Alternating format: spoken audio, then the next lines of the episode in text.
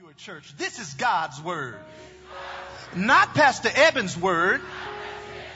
I am who it says I am. I can do what it says I can do. I will be who it says I can be. And I will have what it says I can have. Today, I will hear the word of God.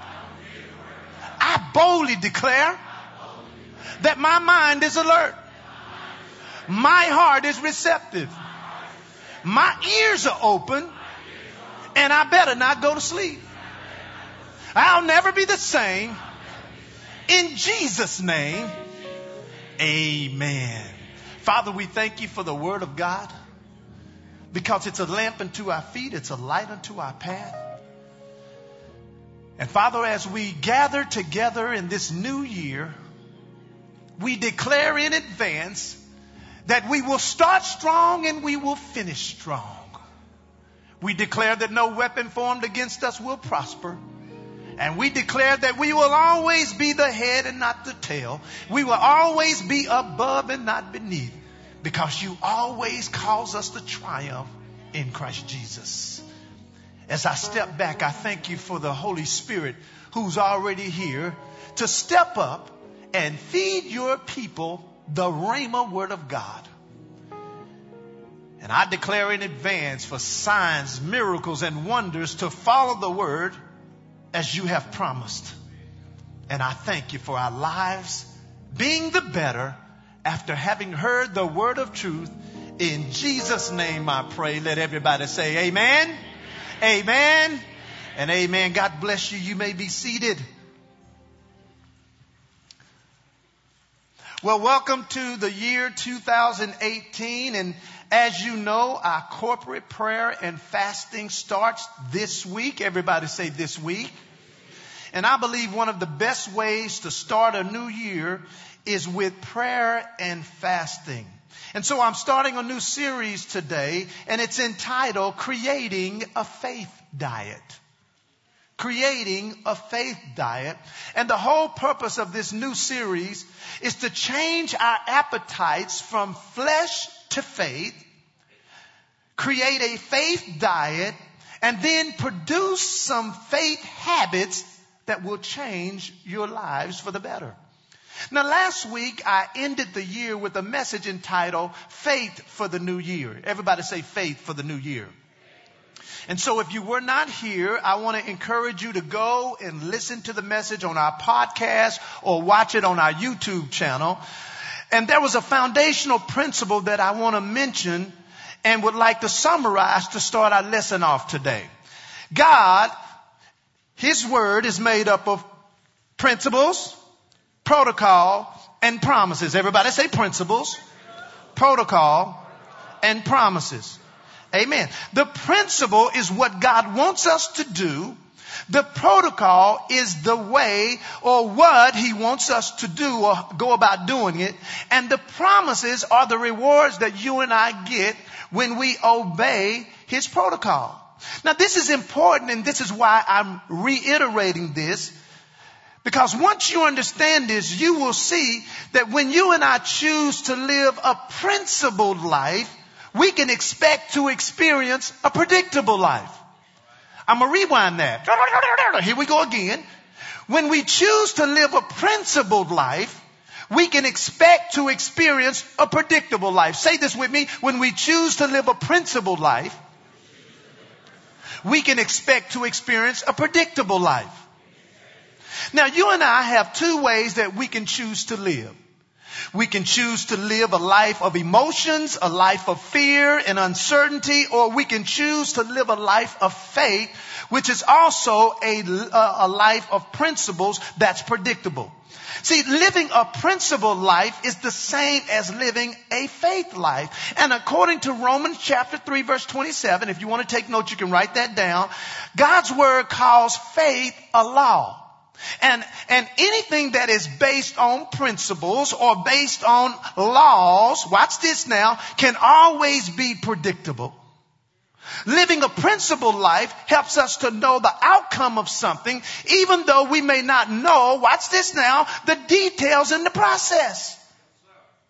In other words, what goes up can be predicted to come down. It's a principle. It's a law. And when you and I live by God's word, we can now have a predictable life. We still might have to go through, watch this, some trials and some troubles. But if you know, watch this now, the principle and the protocol, you also will know the promise that God delivers you out of them all.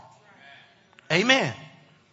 So if you have your Bibles, I want you to first find First John chapter five, verse four. I have three verses for you today. First John chapter five, verses four, Matthew chapter four, verses one, and Mark chapter eleven, verses twenty-two. That was First John chapter five, verses four, Matthew chapter four, verses one, and then Mark chapter eleven, verses twenty-two through twenty-four. Faith has the ability to overcome any obstacle in your life once you understand it and learn how to use it. In First John chapter five, verse four, listen to what it says.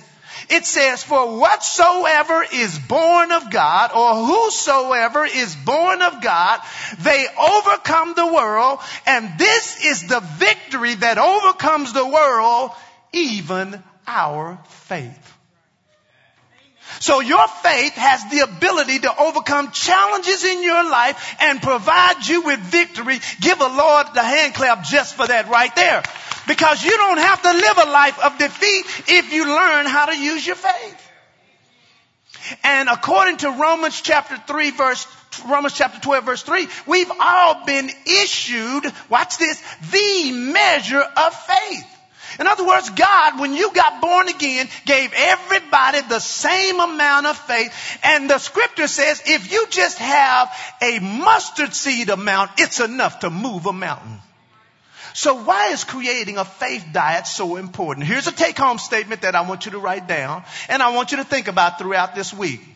What you intake of is what you will partake of. I'm going to say that again.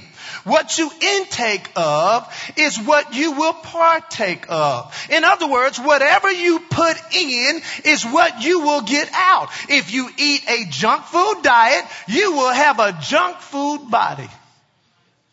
Now look at your neighbor and say, is he talking to you? Now look at your other neighbor and say, but he looked like he talking to you though. Amen. If you eat junk food, if you have a junk food diet, you will have a junk food di- uh, body. If you eat healthy food as a diet, the results will be a healthy body. So when you learn to live, watch this, on a faith diet, you will experience a consistent life of victory and success. So let's look at what a faith diet should look like. Go over to Matthew chapter four. Matthew chapter four. We're going to now discover what a faith diet is. And the best person to explain the faith diet is our Lord Jesus Christ. In Matthew chapter four, verse one, it says, then Jesus was led up of the Spirit into the wilderness to be tempted of the devil. And when he had fasted forty days and forty nights, he was afterwards hungry. And when the tempter came to him and said, if you be the Son of God, command these stones to be made bread. But he answered and said, it is written, man shall not live by pork chops alone. Oh, I'm sorry. It said bread. That was the Ebonics version.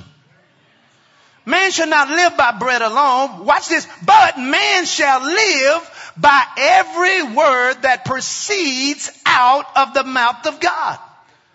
And I love Second Timothy chapter three, verse sixteen, because it says all scripture has been inspired, or it says has been given by inspiration of God. When you look that up, it says all scripture has been God breathed. In other words, the whole Bible has come out of God's mouth. Now, verse four is interesting because in verse four, the word word there is the word rhema in the Greek. And the word rhema means, watch this, that which is or has been uttered by the living voice.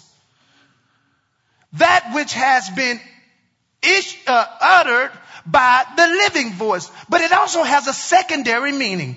It also means any sound produced by the voice that has definite meaning. So you say, make it make sense to us, Pastor. Okay, let me explain. When you see the word word in the Bible, when it's talking about God's word, God's word has two major emphases. One of them is the word rhema. Say rhema. And then the other one is logos. Say logos. Logos is referred to as the written word of God. Watch this. Or what God has already said. But then the word rhema is when God speaks that written word to you.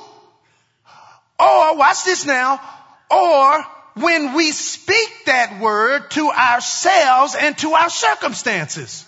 I'm going to say that again. The rhema word is when God speaks his word to you, what he has already said, or when we speak to ourselves and our circumstances, what God has said. Let me say it this way. The rhema word is when you and I give voice to God's written word or God's spoken word to you. See, man can't just live by the logos word. You got to also live by the rhema word, because the logos word doesn't have everything that the rhema word will have in it. Okay, uh, uh, last year as I was ministering, I'm only using this example because it happened here at church. I'm ministering and God says to me while I'm preaching, because God will talk to me while I'm up here. Touch your neighbor and say, he will talk to him. He will talk to him. God talked to me and told me somebody brought some cognac to church. I said, what? Really? I'm up here. I am marveling myself. And because I'm very transparent, I said it to y'all. I said, somebody brought some cognac to church. I said, who did that? And because you all know I'm funny, y'all started laughing.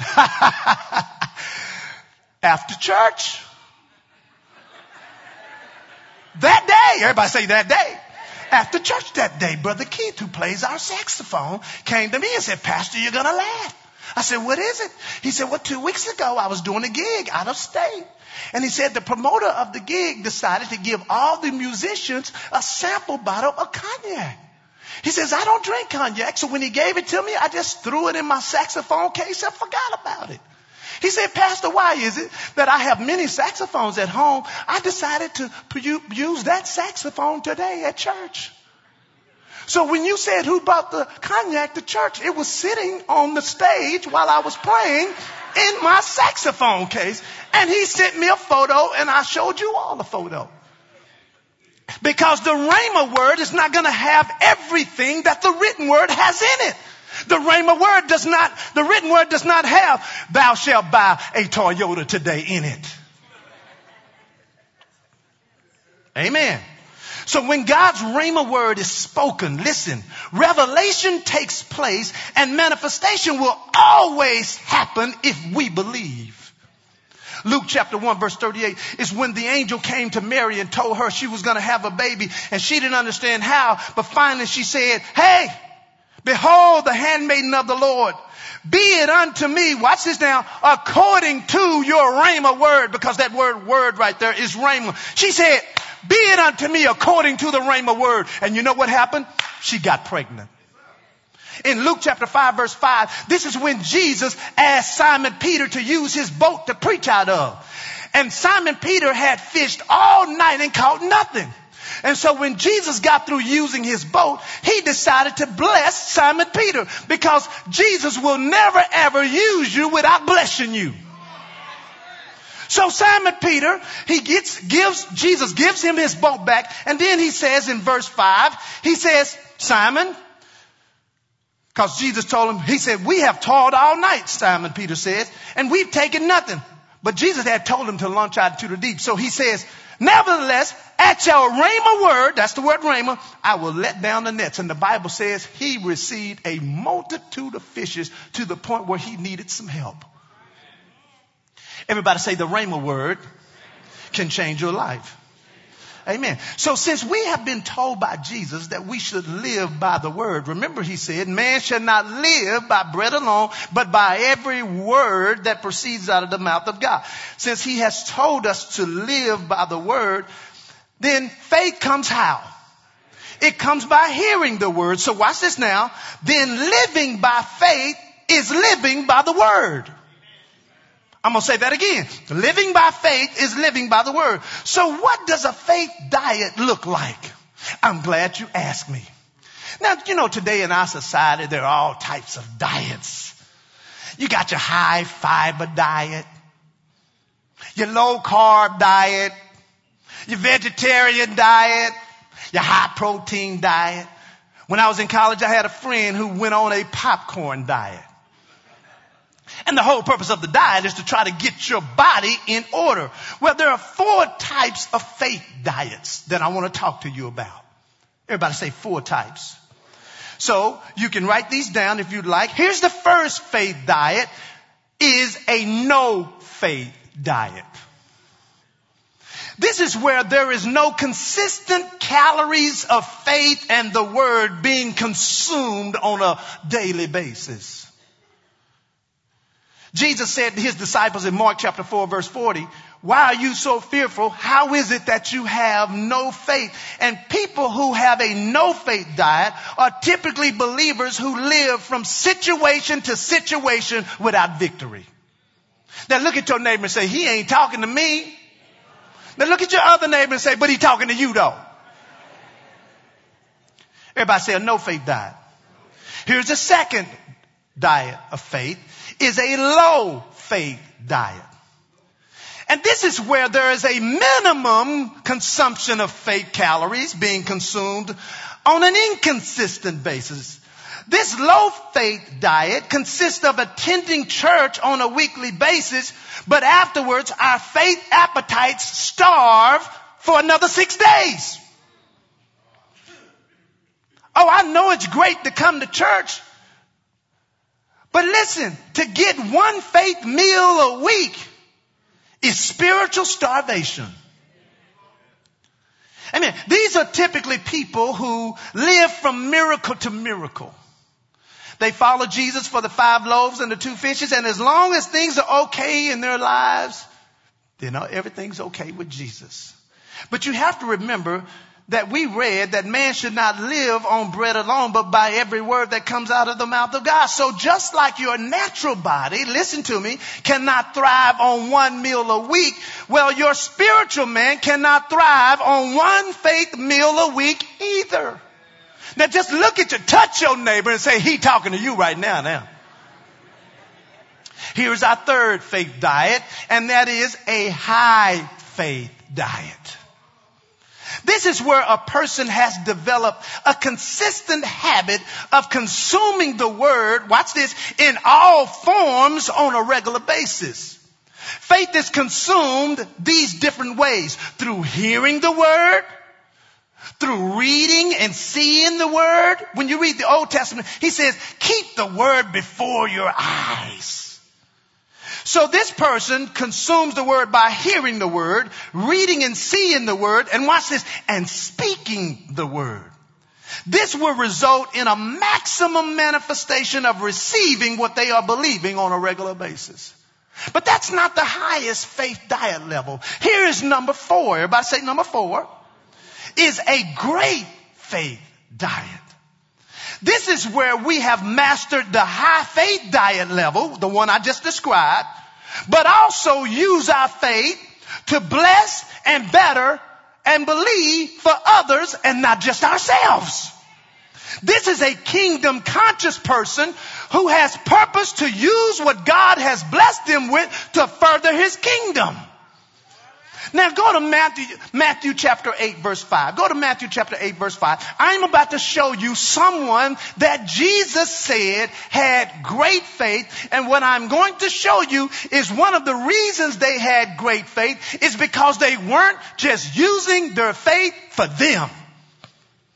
I'm just going to use my faith to get me a house, get me a new car, get me some new clothes, and get my kids through school. Well, you know what? You might be at a, a high faith diet level if you're consuming the word, but you're not at a great faith level. Watch what it says now in Matthew chapter eight, verse five. And when Jesus was entered into Capernaum, there came running, or there came to him a centurion beseeching him, saying, Lord, my servant is at home, sick of the palsy. This man wasn't sick. His servant was sick. And he says he's grievously tormented. Watch verse seven. Jesus said unto him, I'm going to come and heal him. Then the centurion answered and said, Lord, I'm not even worthy for you to come to my roof. But speak the word only, and my servant shall be what? Healed. This man was using his faith, not for him, but for somebody else. And the Bible says, Jesus spoke the word and he heard it in verse ten. And listen, the Bible says after that man said what he said to Jesus, Jesus marveled. Now, I don't know about you, but it takes a lot of marveling to marvel Jesus. We're talking about marveling the Prince of Peace. We're talking about marveling the Lord of Lords. This man marveled Jesus. And listen to what Jesus said. He says, I have not found, so what, class? Come on, class. Come on, class. He said, I have not found so great faith. No, not in Israel. This man used his faith for others. And that's great faith. Now, what's interesting is, I'm just, this, this is a side note. Touch your neighbor and say, this is a side note. This is a side note because this is a powerful principle. See, I'm glad that Jesus did not go to that man's house and heal his servant that way. Because if Jesus only laid hands on people in the New Testament, then there would be people to say, that's the only way you and I can get healed. And because Jesus is not physically here, then they would say, well, we can't get healed. But he said, oh, speak the word. So listen, I don't need Jesus to physically be here to be healed. All I have to do is speak the word. Come on, tell your neighbor, you need to speak the word. So here is the million dollar question. What is faith and how exactly does faith work? Well, turn your Bibles to Mark chapter eleven. Go to Mark chapter eleven. We're almost done here. Mark chapter eleven.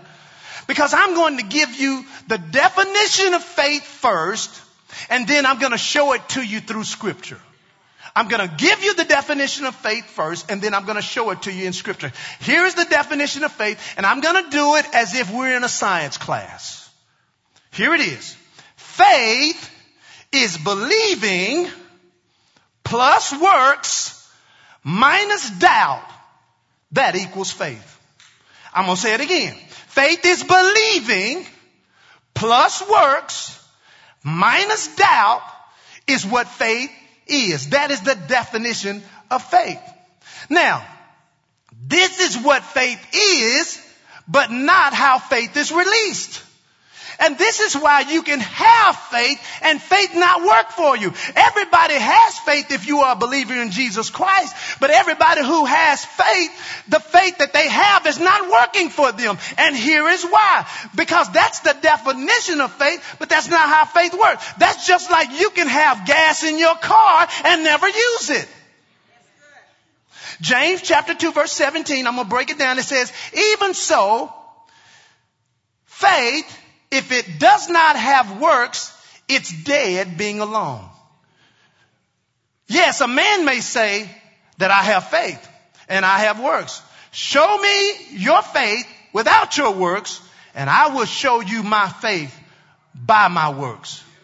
In other words, faith without works is dead. Everybody say faith without works is dead. In other words, what I'm saying to you, faith does not have the ability to work unless it has some works associated with it. Are you hearing me today? So if you're saying, I'm believing God for a job, and all you're doing is praying about it, but you're not filling out applications, you're not looking for jobs, you're not, you know, working with other people, trying to, you know, uh, uh networking, that kind of thing. Listen, there are no works with that. Amen. So, if faith without works is dead, then there is a possibility that some that a person can be doing the works and their faith be dead. Okay, listen to me now. If faith without works is dead, then works without faith is dead too. Now you may be saying, well, Pastor Eben, how can a person be doing the works if they don't have the faith to do it? Well, you can do something, but not believe what the Bible says about why you're doing it. In other words, you can tithe because your grandmother told you to, but your truth in doing it is not based on what God said. It's based on what your granny said. And if it's just based on what your granny said, what granny said doesn't have faith in it, but what God says has faith in it. Amen. And that's why in First Thessalonians chapter two, verse thirteen, it says, for this cause also thank we God without ceasing, because you, when you received the word of God, which you heard from me, you received it not as the word of men, but as it is in truth, the word of God, which effectively works also in you that believe. In other words, when you come to church, this is why I use so much verse and so much scripture and so much word. So you can't associate what I'm saying with me. You have to associate it with the word. And when you associate it with the word, faith will build in your heart. So let's turn over to our last scripture. Go to Mark chapter eleven. Are you being blessed this morning? Go to Mark chapter eleven. Now I'm about to say, show you something here that I guarantee you you've never seen before. Mark chapter eleven, look in verse twenty-two now. Now, allow me to give you the context of this conversation before we actually read the verse. Prior to verses twenty-two, Jesus had spoken to a fig tree. And when he did it, the fig tree withered away and died within twenty-four hours. His disciples were marveled at what happened. And so verse twenty-two now is the continuation of the situation and the conversation. So it says in verse twenty-two, and Jesus answering said unto them, have faith in who? In God. So now, listen, look up at me now. What's about to happen is Jesus is about to explain, watch this, how faith is used. He says, verily I say unto you. Now he's talking to his disciples. And then he says, that whosoever, now he's talking to me. So what he's about to say won't just work for his disciples. What he's about to say, it will work for me too. Whoso, look at your neighbor, say, you are whosoever. Whosoever shall say unto this mountain, be removed, be cast into the sea, and shall not doubt in his heart, but shall believe that those things which he said shall come to pass, he shall have whatsoever he said. Look at verse twenty-four. Therefore I say unto you, what things soever you desire, when you pray, believe you receive them, and you shall have them. Now I want you to notice something that's very important. Jesus was explaining how faith works and not just what faith was. If you notice in verse twenty-two, his only focus, watch this, was saying. He said, you say to the mountain, tell it to be removed. You believe what you say, you shall have whatsoever you say. But then if you look at verse twenty-four, the focus was not on saying, the focus was on praying. So there are two principles of faith that I need you to get today. Here's the first principle, and that is the faith process can start by you saying. That's number one. Here's the second principle, that the faith process can start by you praying. So you can start the faith process out by what you are saying, and you can start the faith process by, by what you're praying. Now, what's awesome about this? This is so good. I believe Jesus mentions both of these principles together because what the average person prays is not what the average person says. Oh, I'm going to say that again. I believe that Jesus mentioned saying and praying Because what the average person prays is not what the average person says. And here is why the principle of faith, this is why it may not be working for you. Because what happens if what you are praying does not match what you are saying, then what you are saying will not become what you are praying. You can't pray one thing and get done and talk crazy. Or you can't start the faith process by what you saying and pray crazy. Well, Lord, I, I just believe in for a new job, and I just declare, Father, that new job is going to give me a ten thousand dollars a year increase. And then you say, girl, I ain't going to get no job. Ain't nobody call me back. What you are saying and what you are praying must be the same thing. Now notice in verse, watch what it says now in verse twenty-three. For verily I say unto you that whosoever shall say, there it is one time, unto the mountain, be removed and be cast into the sea, and shall not doubt in his heart. There's why I said you can't doubt in your heart, but shall believe, watch this, that those things which you say, there it is again, shall come to pass. You shall have whatsoever you say. There it is again. Now remember, our definition of faith is believing plus works minus doubt equals faith. Now this tells us what faith is, but Jesus is explaining, watch this now, how faith works. So faith comes when we hear the word, but faith works, it, faith comes when we hear it. But it's released when we speak it. And this is why we must develop faith confessions for our lives. Look at what Jesus is telling us to believe. Notice this now, because see, most people get it mixed up. Notice what he's telling us to believe. He's not telling us to believe for what we want. He said to believe what you're saying. He didn't say believe for what you pray for, believe for the car. He didn't say that. He said believe what you're saying. Amen. Look at your neighbor and say, what you saying? And a faith confession is a statement that you choose to make in agreement with God's word, regardless of your circumstances. I'm going to say that again as I close. A faith confession is a statement that you and I choose to make that's in agreement with God's word, regardless of our circumstances. So as you say what you're in faith for, and you continue to say it, you're not consistently saying it to convince God to do it. You are saying it, watch this, to keep yourself in faith. If you notice, he said, say it at least three times in the verse. You can't say it one time. You ain't believed it. So you're not saying it multiple times to convince God. You're saying it to keep yourself in faith. You see, walking by faith is like the old school layaway system. Look at your neighbor and say, he's about to close right now. He's about to close. He's about to close.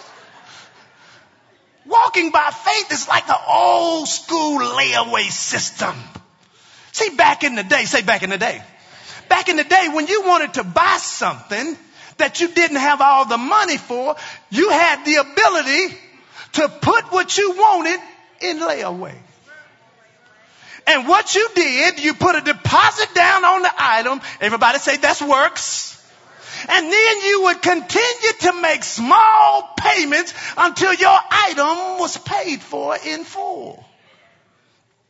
Well, your confession of faith, as you say them, are small installments of your faith. And as you say it, and as you say it, and as you say it, eventually your desire will be paid in full. And whatever you said, you shall have. And this is how you can recognize doubt. Remember, say you, he said you cannot doubt in your heart. Amen. It said, don't doubt in your heart. So how do you know when you're doubting in your heart? Because doubting in your head and doubting in your heart are different. Your doubting is when you are, what you are saying does not match what you are believing. I'm going to say that again. You are doubting when what you are saying does not match what you are believing. This is why, listen, you can be doubting in your head, but not be doubting in your heart. Because listen, if doubt is in your head, it will eventually go away as long as you continue to say what you're believing for. Doubt is temporary. But the moment your mouth says what you are seeing, then doubt has transferred from your head to your heart. And that's how you can know if you're doubting. He wasn't talking about doubting in the head. He was talking about doubting in the heart. And here's how you can know if you're doubting in your heart. When you have stopped saying what you prayed or said from the start. Amen.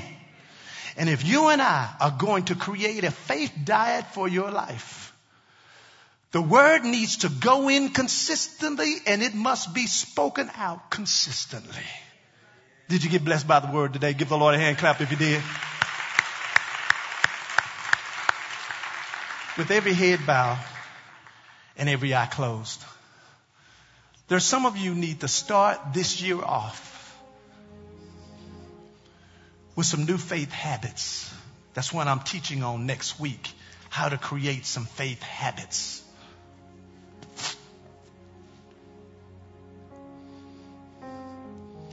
Father, I declare now that the word that has been spoken has fallen on good ground. They have received it. They have believed it. And it's germinating even now to produce manifestation in their lives. And as they hear this word over and over and over and over and over again, I thank you for dreams being birthed. I thank you for desires coming to pass. And I thank you for faith being released to bless and believe for other people in Jesus' mighty name. Here's my question. If you died today, are you one hundred percent sure you'd go to heaven?